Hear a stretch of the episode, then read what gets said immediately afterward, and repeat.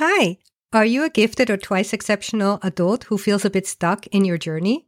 Do you have goals and dreams which you would love to achieve, but you don't know where to start or feel a little bit overwhelmed? Or maybe you have a thousand ideas, 500 projects, and get distracted by your own thoughts and would love some support on focus and accountability.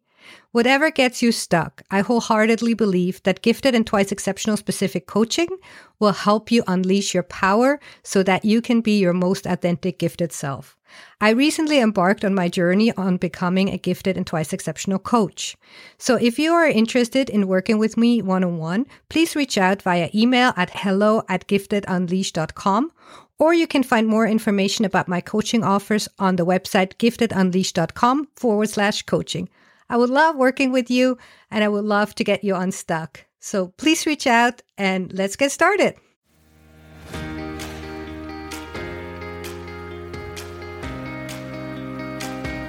Hello, and welcome to Unleash Monday, where we talk about the brain, especially the gifted brain, and how does it affect our thinking and experience of the world differently.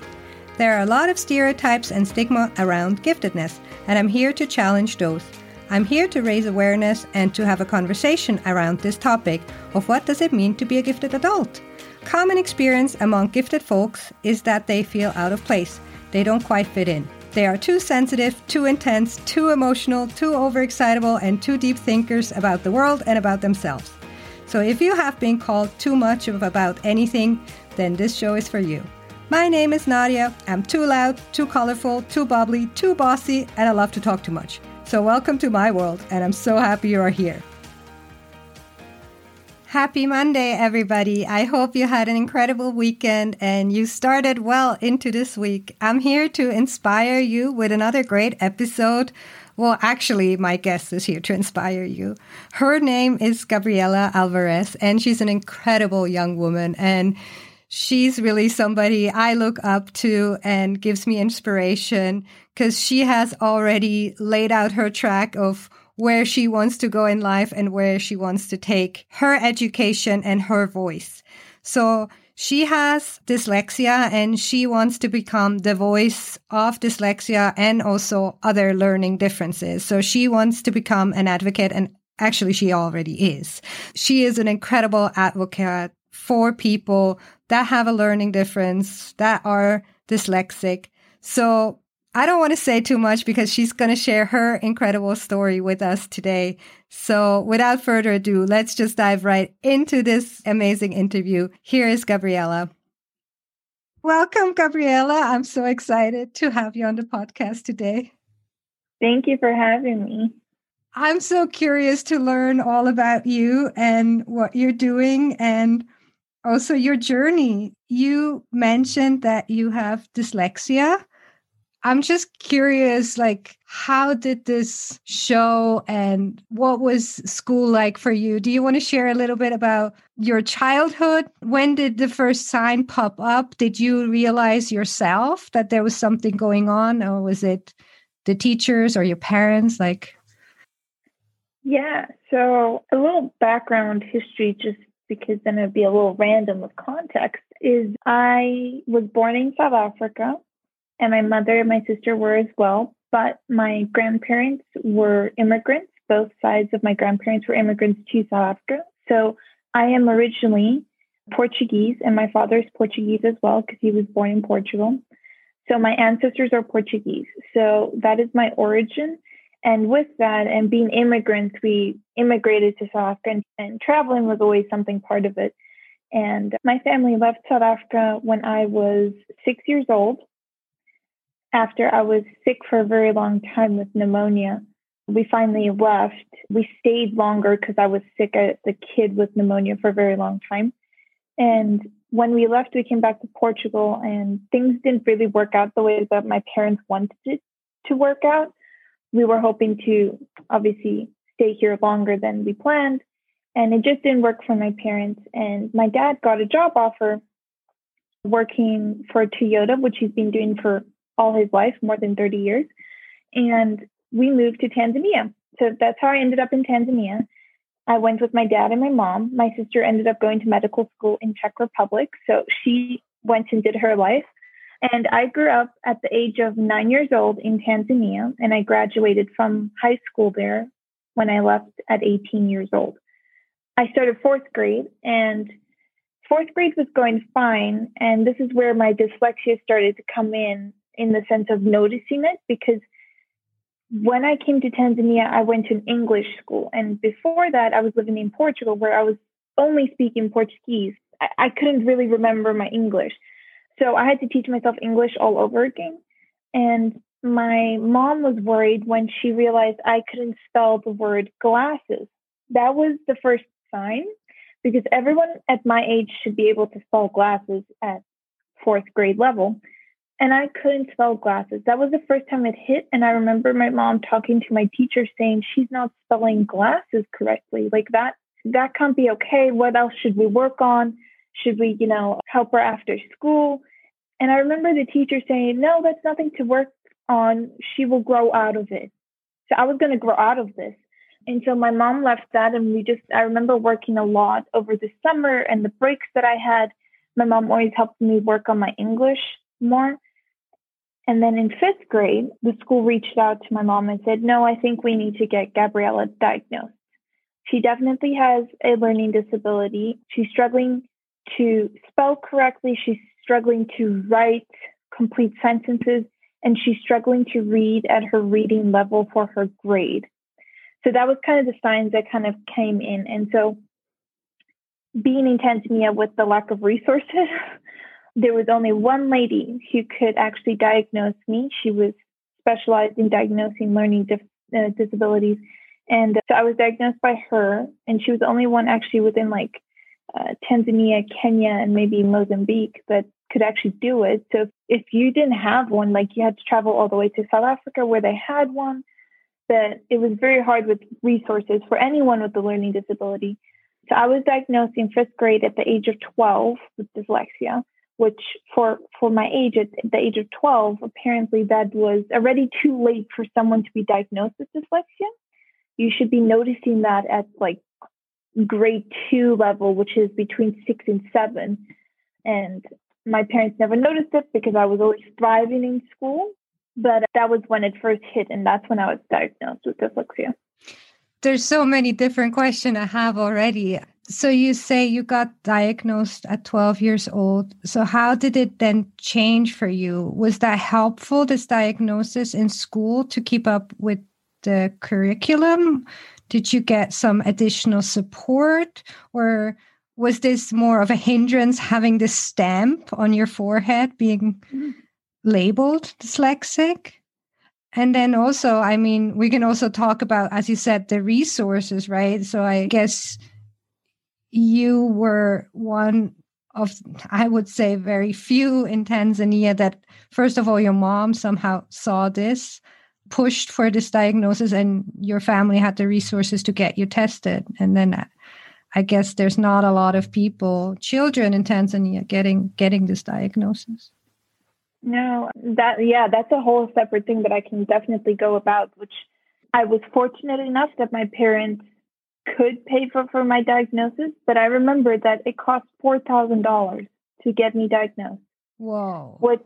Yes, which in many cases no one has that amount of money. I remember my parents didn't pay it like full amount because we couldn't. It was just not money that we had laying around for, you know, emergencies like that. My parents were going to get me diagnosed, but I think we paid it like in quarterly payments. But if I could barely pay for it, my family, I can't imagine anyone else, you know, and there's lots of students who have learning disabilities that that that need help. And the fact that there was only one lady at the time when I was there because I don't live there now, and neither do my parents. That just shows that there is limited resources in many countries, and that and people aren't really aware of it. And instead of, I don't know, exposing themselves to the fact that there is learning disabilities and that we can help students cope with it and give them resources, they're just labeling them as students who are not capable, as dumb, that will never succeed, and they should just figure out an easy job and then they're done for the rest of their life. There is no supporting, there is no teacher guidance. And I was lucky enough to find a teacher who guides me, but I, I definitely know that that can be very hard to find someone who's going to support you as a teacher as well. But back to your first question, yes, my mom was the one to initially push it for me. But I remember when I was diagnosed, and probably until I was maybe 20 years old, so almost, you know, 10 years later, I remember I struggled a lot at school with thinking I had dyslexia written all over my forehead. I remember feeling labeled. I remember feeling labeled, and that that changed from that moment on when someone told me I was dyslexic and I was 12 years old. So telling a 12 year old that you're dyslexic, I kind of was like, well, what's that? You know, what is that? Because I didn't know. And when they explained it to me, they just said, well, your reading's a little slow and you need help with your spelling. You'll never, you'll never overcome it because that is something when you are diagnosed with dyslexia, you're never going to overcome it. You will be able to progress and have skills that develop because I can tell you that my same 12 year old self to my 21 year old self now, I'm not the same person in a sense. I can I can spell glasses now just fine, but but definitely it doesn't go away. It's still there, but I, I think the fact that someone said that oh there's no cure for that, you kind of go great. I'm stuck with this for the rest of my life. How am I going to survive? Because it feels like it was the end of the world for me as a kid.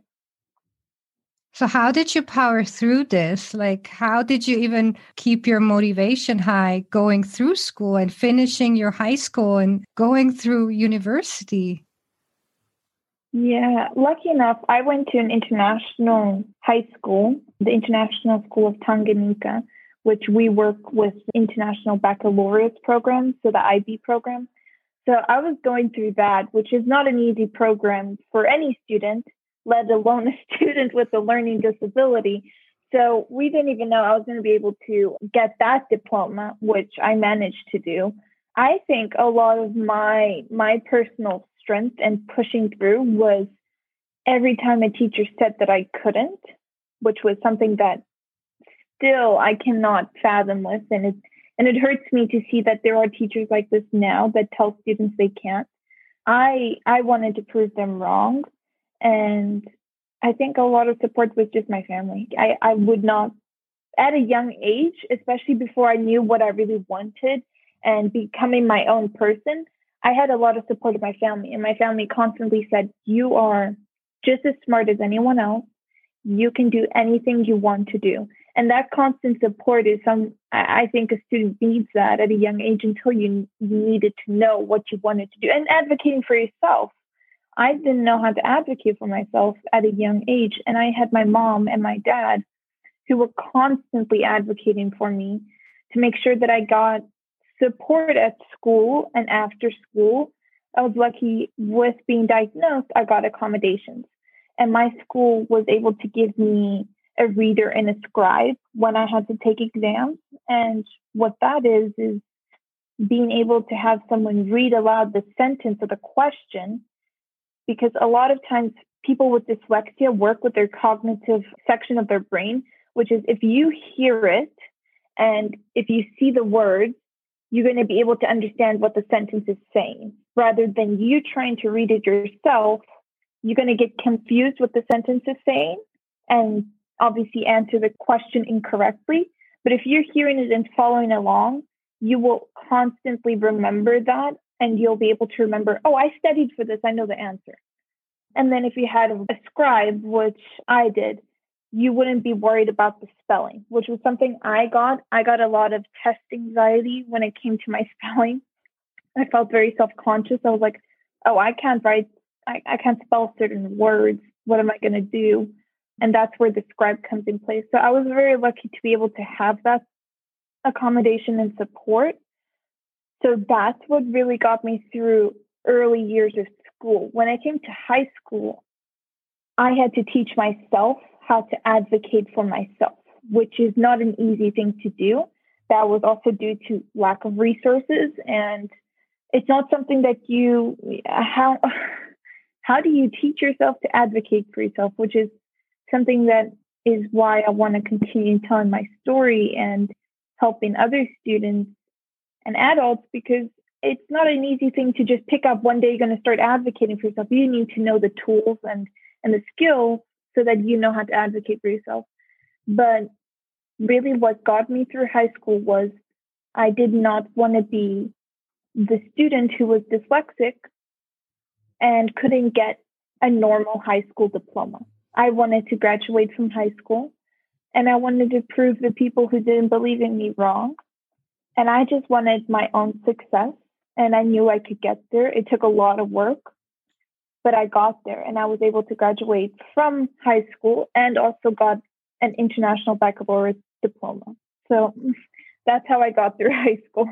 Wow. Congratulations, by the way. That sounds Thank amazing. You. Wow. And so you mentioned a little bit the accommodation and some of the tools they gave you first, and then you had to teach yourself. And I guess at that time, I don't know if there were already like self-help groups on Facebook out there or it sounded like you did that all on your own like you had to empower yourself with the support of your family but nothing else yeah, no, I remember my mom constantly researching for resources in other countries because obviously Tanzania didn't have those resources. And there was a lot of, I, I think there was a lot of Facebook groups and all that for people in the United States, for people in the United Kingdom. But for me and for where I was, it just didn't work for me to be so far and be part of these groups. And so that was really just not, that was not something that was there for me. How did you then after managing to getting your high school diploma and your international baccalaureate, like I guess that gave you some confidence and a, a booster because you're mm-hmm. currently at the university in Connecticut, and is that correct? And you're doing mm-hmm. you're majoring in communications and you're doing public relations. Uh, how how are you doing this? And Uh, yeah, that is a good question. I guess my strength always became my ability to speak.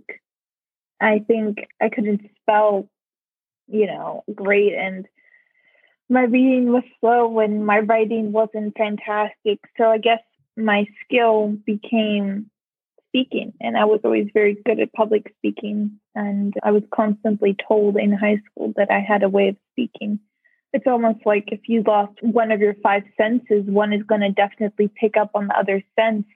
And if you couldn't see, you will work on your touch and your smell, and that would develop more than your loss of sight. And I think the fact that my strong suit was not spelling, my communication came in hand. And I actually I got into the University of Quinnipiac and I didn't know what I wanted to do. So I went in undecided, which is something that is nice to do in university because if you don't know what to do, you can just take a bunch of classes. And I definitely knew I wanted to see what communication was about. And I took a few classes and I, I really did enjoy it. And I felt that there isn't really a major in advocacy besides maybe going into a law degree, which I didn't want to be a lawyer. so I was like, how do I combine what I want to do, which is be an advocate for people with learning uh, differences? How do I be an advocate for learning differences and combine my education? So I decided that I will become a communication major in media studies and I am minoring in public relations and I'm getting my master's also at Quinnipiac University in public relations. And I'm hoping to get my PhD in special education to combine my true passion of what I want to do, which is constant advocacy is in public relations, which is what I've learned so far. And advocating for an organization that you truly support and if I could work for an organization that supports learning differences is that is my dream job that is my dream goal And I think combining public relations with a PhD in special education, where I'll learn a lot more specifically of each different learning difference and how the brain works and, and really understand what it's like to be a person who has a learning difference, which is hard because everyone is different and goes through it differently. I will be able to advocate better for students, adults, anyone who who doesn't have that guidance and support, which I know that at a young age, if it wasn't for my family, I wouldn't have that support. And my school didn't constantly give me my support besides one teacher that I did have. And this teacher came in my high school years. So this was when I was older. Her name is Tammy Rolsey, and she has been my constant support. She has constantly told me that I can do whatever I want to do, and she's always had my back, you know, in anything I've done. And honestly, her constant support has made me and be who I am today. And I'm very grateful that I had a teacher who supported me because not many did. So I think I ended up at Quinnipiac was all part of that meant to be planned for me, was not planned. I did not pick Quinnipiac University. It all happened in the universe's plan, I would say. And I am very grateful for the opportunity that I've been able to get at Quinnipiac University because I know that my next step after graduating with my master's I hope, is to work with either an organization that works with learning differences, which is my dream goal. Wow. You're such an inspiration. and I think when I was your age, I had a little bit of passion of like the subject, but that was about it. And I see you already are very driven because you have this purpose and something obviously you are passionate about because you lived the, the, the difficulties right and had to learn how to advocate for yourself i think we might be similar in terms of like we're very strong personalities and we could mm. overcome some of the roadblocks but we see other people along the way that might be shy or don't have this self-esteem and need somebody like us to really advocate and help them so already, I want to say thank you for all that you're doing. If there's a parent out there and has maybe a hinge that their child has a learning difference or dyslexia, what would you say is the first thing to look at? Could you say something about this or because you only live through your own lens or do you say I mean tested for you you did have this stamp but it did help you like if, if parents are hesitant to get their children mm-hmm. tested, would you just say, well, support them in the safe space of the home? Or is it important to get the school involved? I definitely will say that if a family is in some concern that they've noticed something about their child and they're worried about getting their child tested, I fully 100% recommend they get their child tested if they can. And I know that that's not something that easily comes across. My sister was never diagnosed until she was, I believe it was 27. My sister was 27 when she was diagnosed.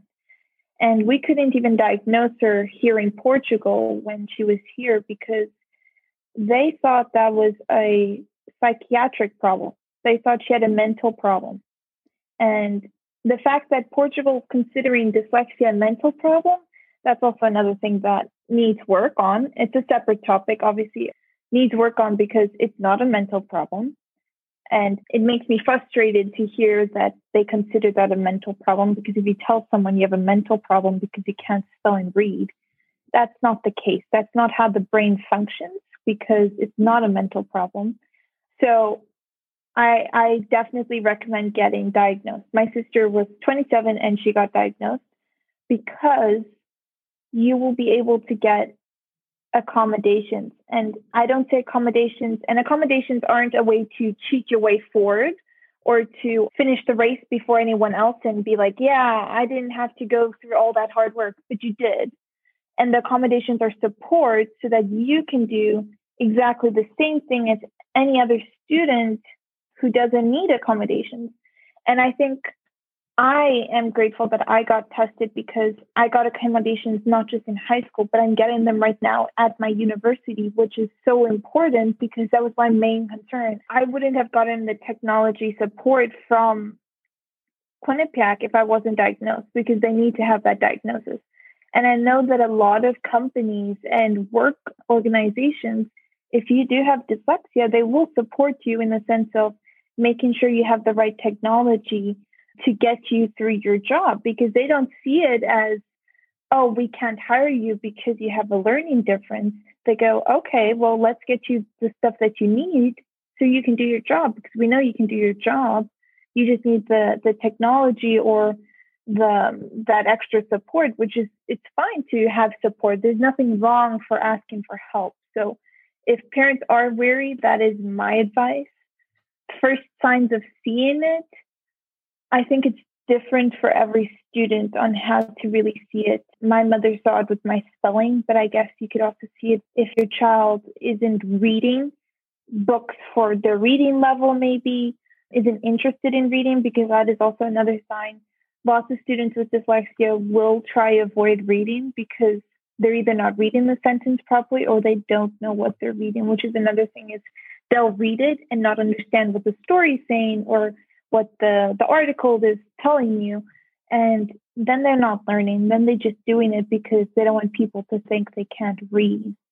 And and that's not learning. You want you want every student to learn. So i think that would be my advice for anyone listening and wanting to learn a little bit about how to first get started you mentioned the workplace will help you and understand and accommodate. And I, I hope that is true, but I think a lot of people at HR all over the world might also not be educated and know all about dyslexia.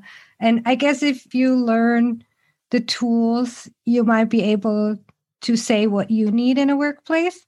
So just out of curiosity for people that are not dyslexic, what could that look like? Like what kind of tools or software or support would somebody might need at a regular job working in an office?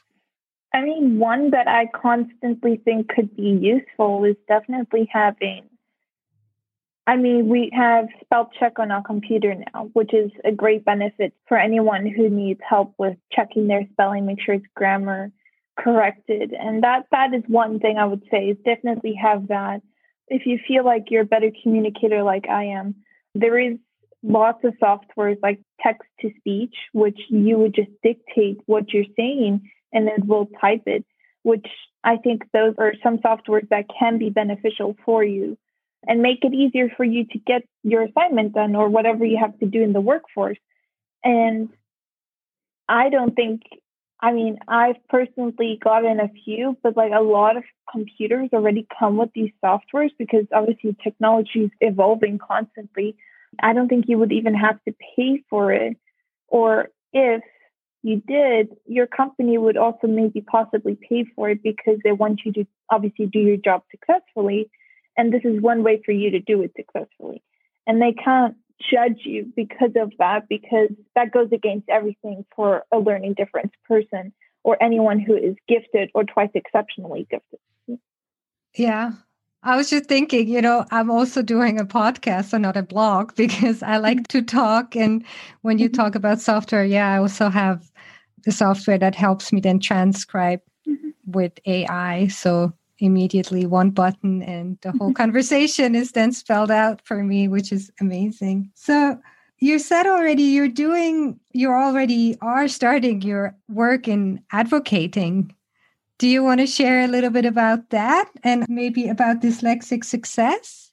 So i have been getting involved a lot with organizations that are trying to get awareness out on many topics I am doing two internships right now.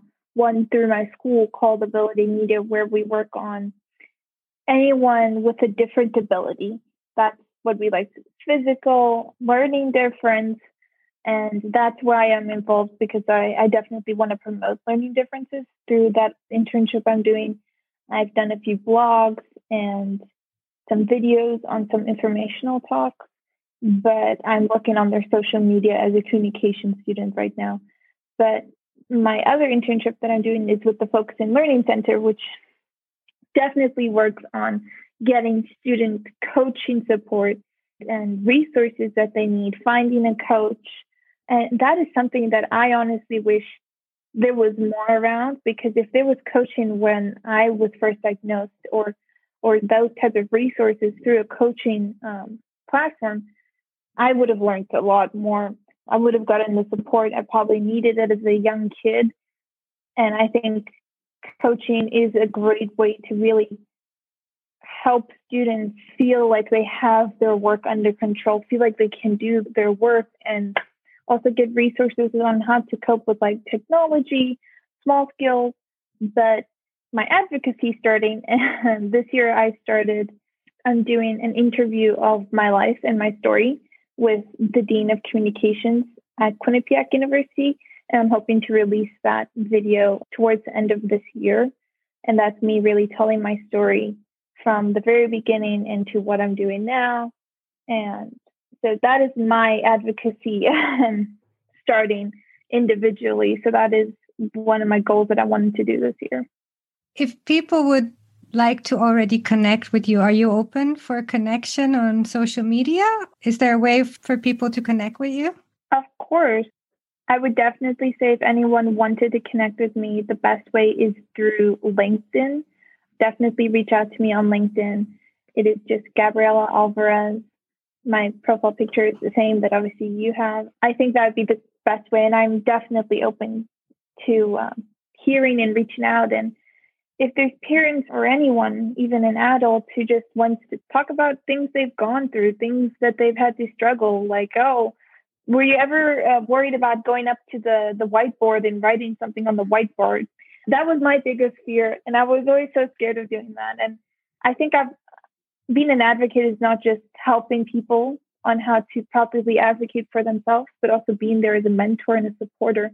And I want to be there for not just students, but adults in the sense of I, I know what you've gone through and I would love to know what you've gone through because it's definitely different than what I've been through.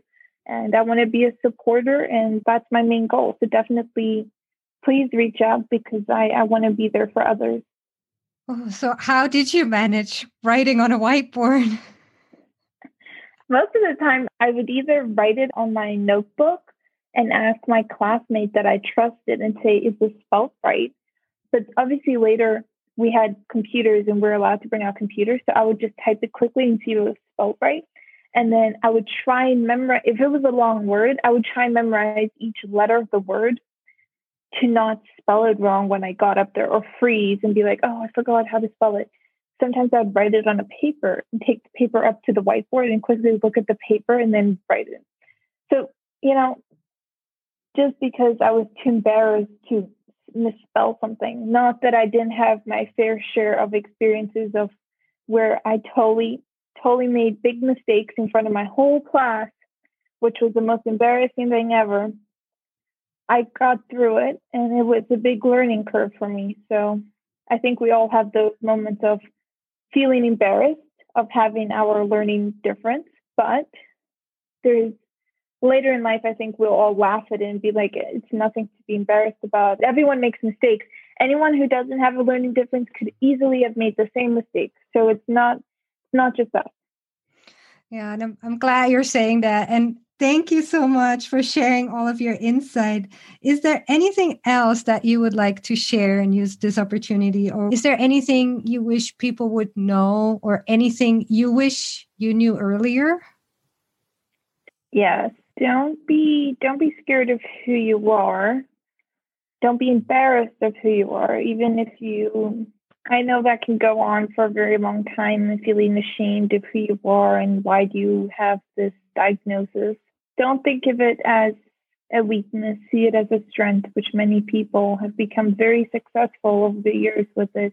My favorite one is Walt Disney was dyslexic, and that's why he became a famous drawer, and that's how he came up with Mickey Mouse. And I think that's incredible. And he's one of the very famous people we know. We we know his success story, and and I think that's incredible just to know that someone who had dyslexia was so successful that you can do it just as well. And he is one of my biggest role models in the sense of he quotes, if you can dream it, you can do it. And I think that's important because you should never stop dreaming, even if you have something that's a little roadblock, because you can definitely, there's ways around a roadblock and there are skills and supports and there are people who want to get you through that. So I think that is one message I want to send to anyone, student, adult, and you're all shining stars and we all meant to shine bright. And I think don't be in a shadow and don't hide yourself because you think you can't do it. I think anyone can do anything they set their mind to. And I I just want to say that this is my story and everyone's story is different and I'm sharing mine because I know a lot of people can be scared to share their story and I was very scared to share my story. This is probably probably in the last 2 years this is the only time I've ever started feeling very comfortable about sharing my story and I know that that can be hard and I want to be there as a support in any way I can be. So if anyone has questions, doubts, anything. It could be the smallest thing. I did earlier this year, I did a conference with the Focusing Learning Center, which I'm working with. And I, I had a parent ask me that his daughter, I think she was nine years old, and she was scared to tell her friends that she has dyslexia. And he said, How did you tell your friends? And I remember I only I only told one friend that I really trusted. And because I was too scared of telling other people. But then I think you eventually start growing and you stop being scared because it's nothing to be ashamed of.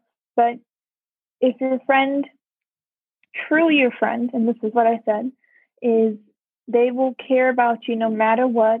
They won't worry if you can spell the word glasses or not. They're your friend because they're your friend. And that is true friendship. And I said, then that is your daughter's true friend and she shouldn't be embarrassed to say that she's dyslexic. And for anything, she is my friend because she is trying to, you know, really be who she is. And it's okay to say that I am Gabriela Alvarez and I have dyslexia.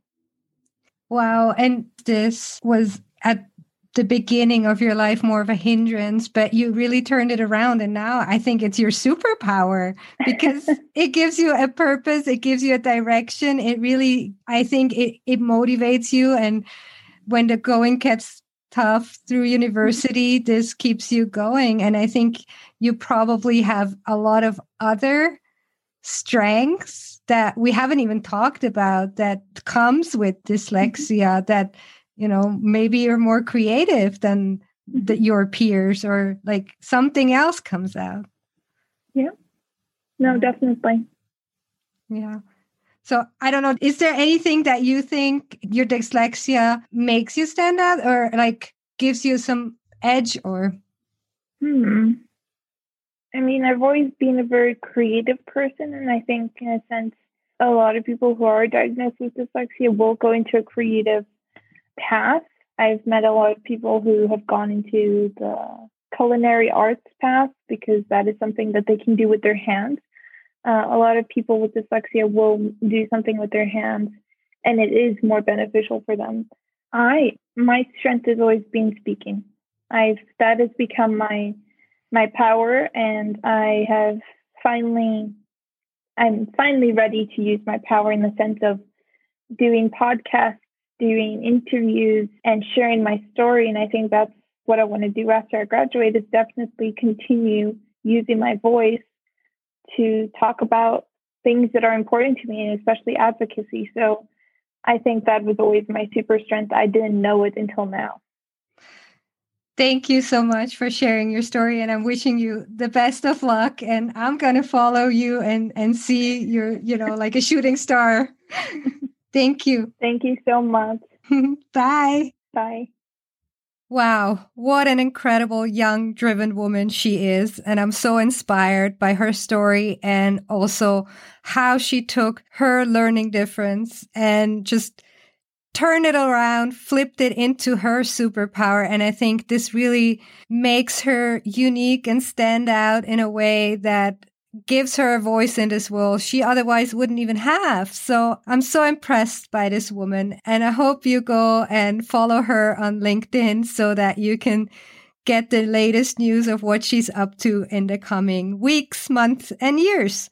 So with that said, I hope you enjoy this podcast. And if you want to support this podcast, the best way to do that is to go to Apple Podcast, to like and subscribe this show, giving it a few stars, hopefully five. And you can also leave a written review when you scroll all the way down.